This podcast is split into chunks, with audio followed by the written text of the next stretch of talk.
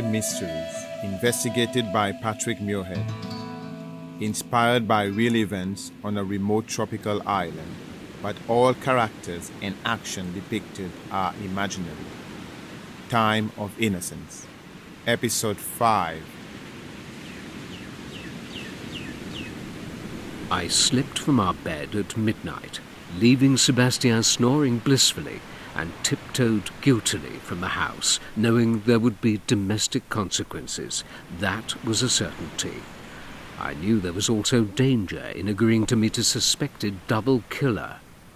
Sometimes a journalist must take risks in meeting their contacts, occasionally immense risks, weighed carefully against potentially beneficial outcomes. Ras Robbie, although his musical output was little known to me, was a prominent Seychellois artist with a fond and loyal following. His self-penned tracks leaned heavily, as reggae often does, on the struggle of his ancestors, the supremacy of life on earth, and harmony with nature. They were not an angry call to arms, black against white. He was the island's high priest of peace, and with such faith in him, I decided the possible rewards of meeting mitigated the risk.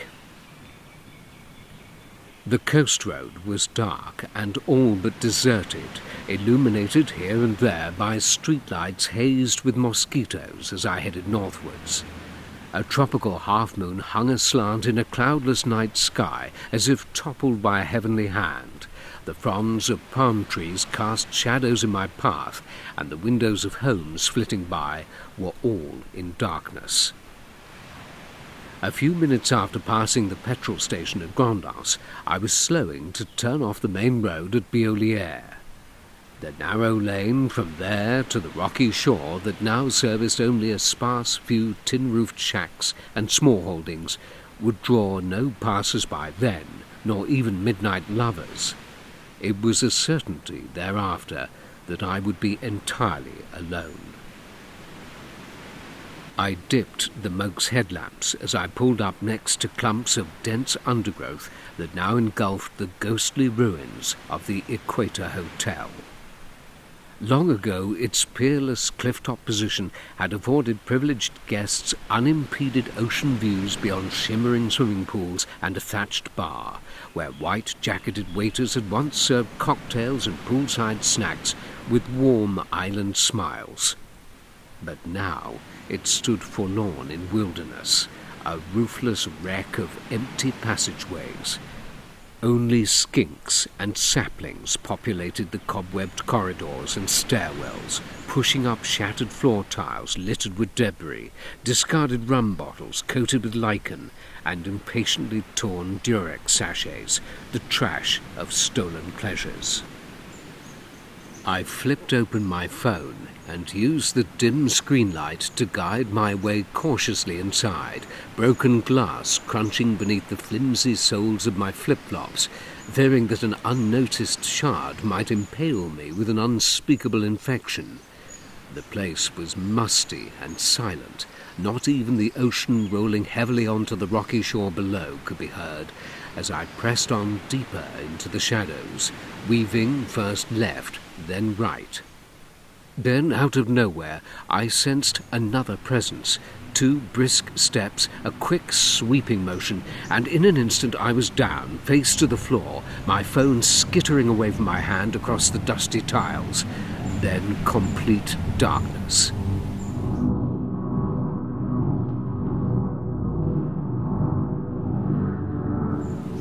Felt a huge burden on my back, squeezing the breath from me, pinioned by a weight that felt as heavy as a fallen ceiling.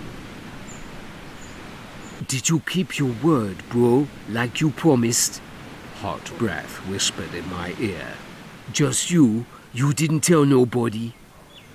I'm alone, I gasped. I promise. The immensity of pressure weighing me down was immediately released, and I gulped dirty air, a meaty hand gripping my arm, assisting me to my knees. I tried to calibrate my shadowy assailant, a familiar dreadlocked form slowly taking shape in the gloom. But why? I asked, brushing filth from my palms. I'll tell you everything, But first, you must follow me.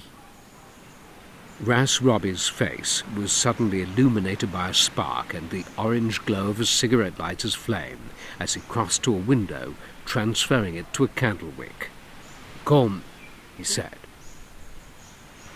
I followed him down a passageway, his lilting frame casting shadows in the candlelight that played around the walls. He led us down steps into the open moonlight, past an elliptical void, the firmament's reflection swimming in the pool's sludgy bottom. Presently he stopped beneath the unfallen remnants of a roof, partial shelter, where he'd established a makeshift camp. A sleeping bag lay unrolled next to a backless chair bearing a few precious treasures an open book of poems, some beads, his phone and earphones, a tin of hand rolling tobacco with cigarette papers, and the leftovers of a corned beef meal. The police are looking for you, I said. I know it, he replied. They think I had something to do with that stuff with the tourists, but he hesitated as he lit more candles and placed them carefully around the floor between us. I swear I had nothing to do with it. I wasn't even there. But witnesses have come forward naming you, I said, and there's some evidence. They found a leather Rasta bracelet they think is yours. Robbie stroked his bare wrist. That's how it looks, but not how it was, he said. And if you really thought I killed them, no way you would have met me. It was true. So why are you hiding? What are you scared of? I said. Because I know, bro. He jabbed his chest with his thumb. Trust me, Robbie knows. Sometimes these guys, the cops, they see the locks. He tugged his hair. But they don't see the person wearing them. That's how it is for my people. It was a universal complaint, judgment by appearance and lifestyle, a distinction drawn sometimes even by those of colour among their own, a rejection of difference. But you have to face them sometime, Robbie, I said, looking around. You can't hide out here for long. Let's face it, the room service isn't exactly five star. He smiled. You're funny, and I trust you. When you were on TV, you were the only one who asked the right questions. Makes you my brother. It makes trouble, I said, but thanks. He extended a clenched fist, holding it steadily aloft. I stared at it warily for a moment before lifting mine in reciprocity, and our knuckles briefly touched. Robbie went on, I need you to help me, man. Investigate. Find out what happened and show them I didn't do it. You came to my party, so you know. We were together, all of us, drinking having a good time, yeah? You know. He was right. We had spent that Saturday night together. I levelled with him. But I can't vouch for what you did after the party, Robbie. Sebastian and I, we left soon after your brother. It was late. After the party, okay. Robbie mulled over his memories. Yeah, maybe it was late. I scored some weed off a taxi parade and the boog took me home. Just weed, I said, from an unlicensed taxi driver.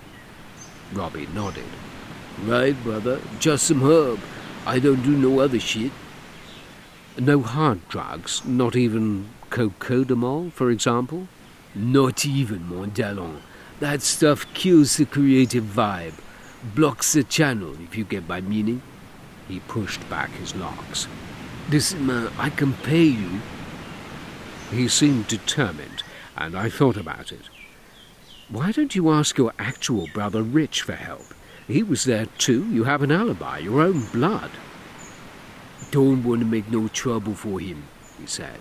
He gets embarrassed. I love him, and he loves me. We're twins, right? But I can't drag him into this. In that case, I said, we'd better find that taxi Perat.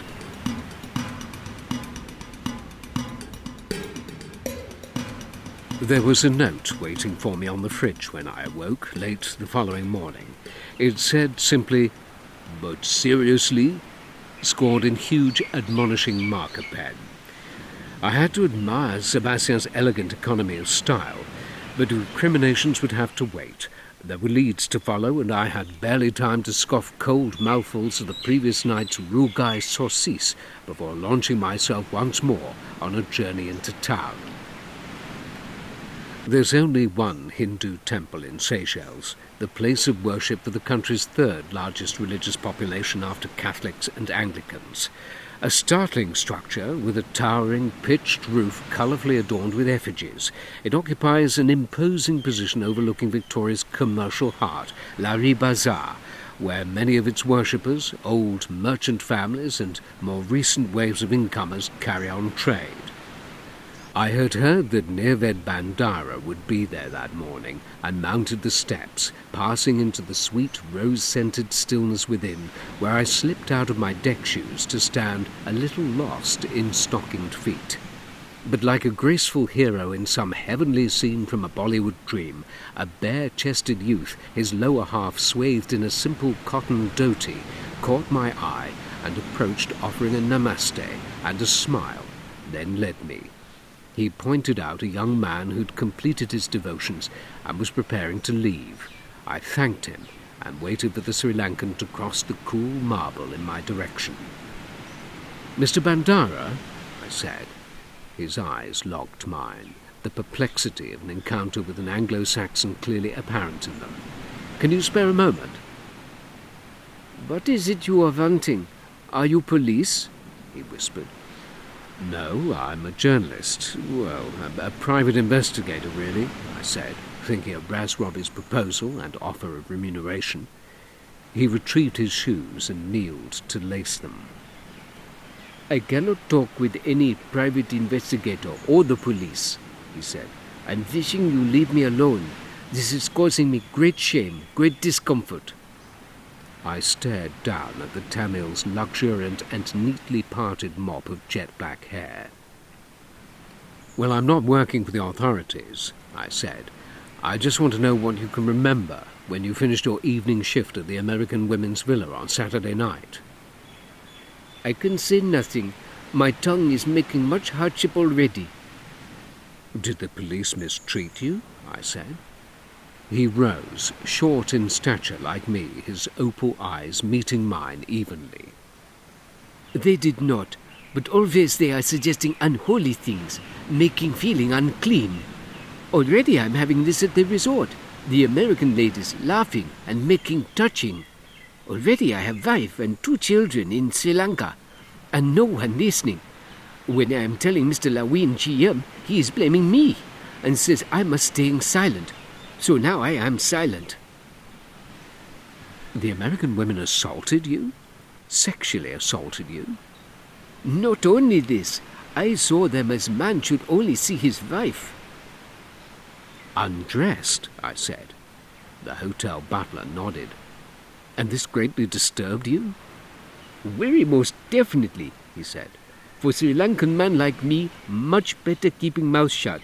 In Seychelles, much better this way. Already Seychelles thinks Sri Lankan stealing Seychelles' job. But Sri Lankan only wanting work for family.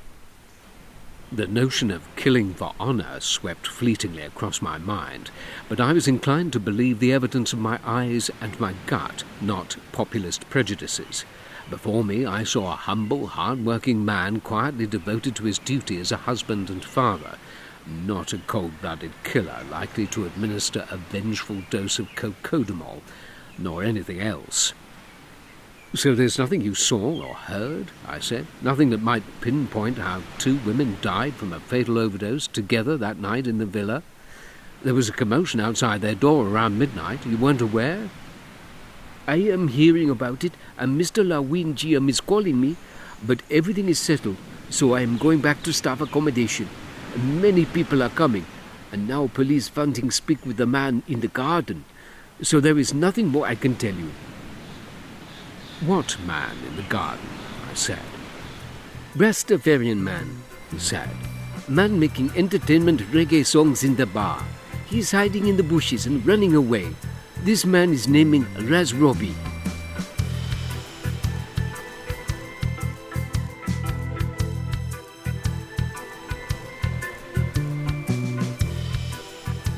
Retrieved the Moke, pondering the interplay of Nirved's account with others as I navigated the one-way circuit of the town centre at crawling speed.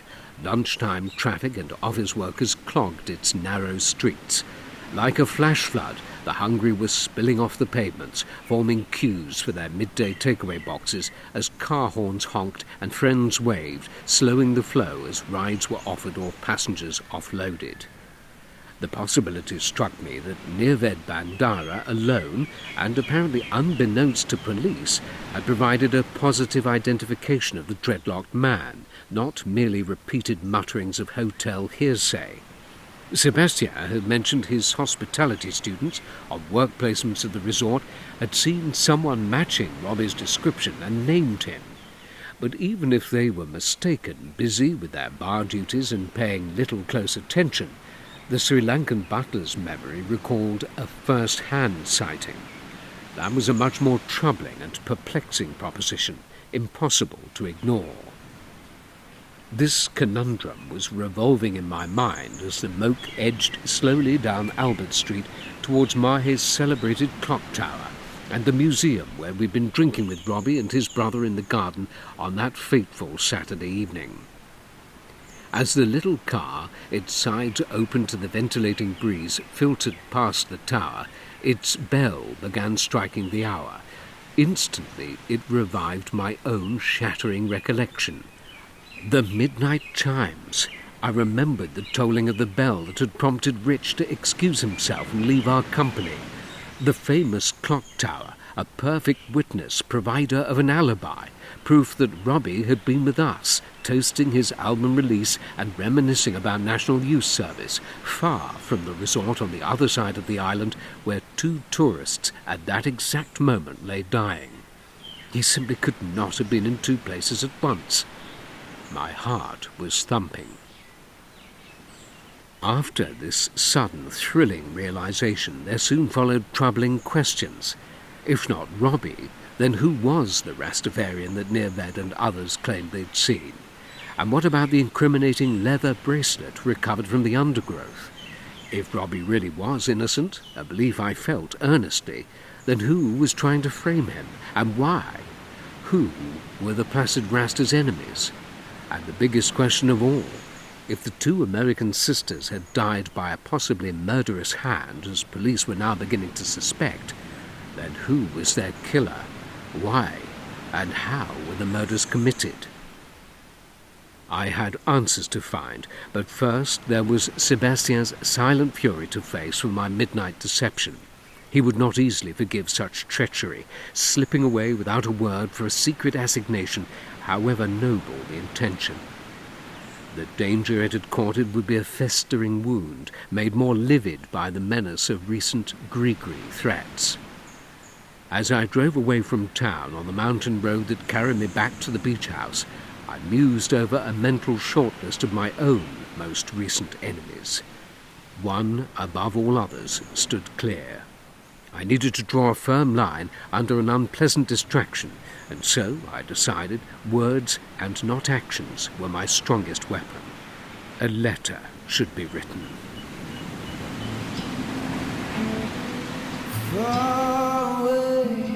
The Mahé Mysteries was created by Patrick Muirhead and Lindsay Faribault. It was written, narrated, and produced by Patrick Muirhead. Music was by Isham Rath. It was an operculum media production recorded on location in Mahé Island, Seychelles. I'm Eliza, and I need you to listen to me. Have you ever felt so much that you don't know where to put it all? And you wonder if anyone would notice if you screamed?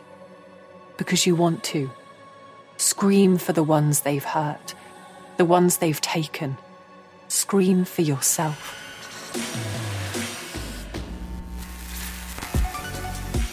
These are my words, my story from my perspective, because I know you'll hear other versions, because I want you to have a chance to believe mine, or at least hear it. If you're getting this, it's already over. But if one of you listens, really listens, it won't be for nothing.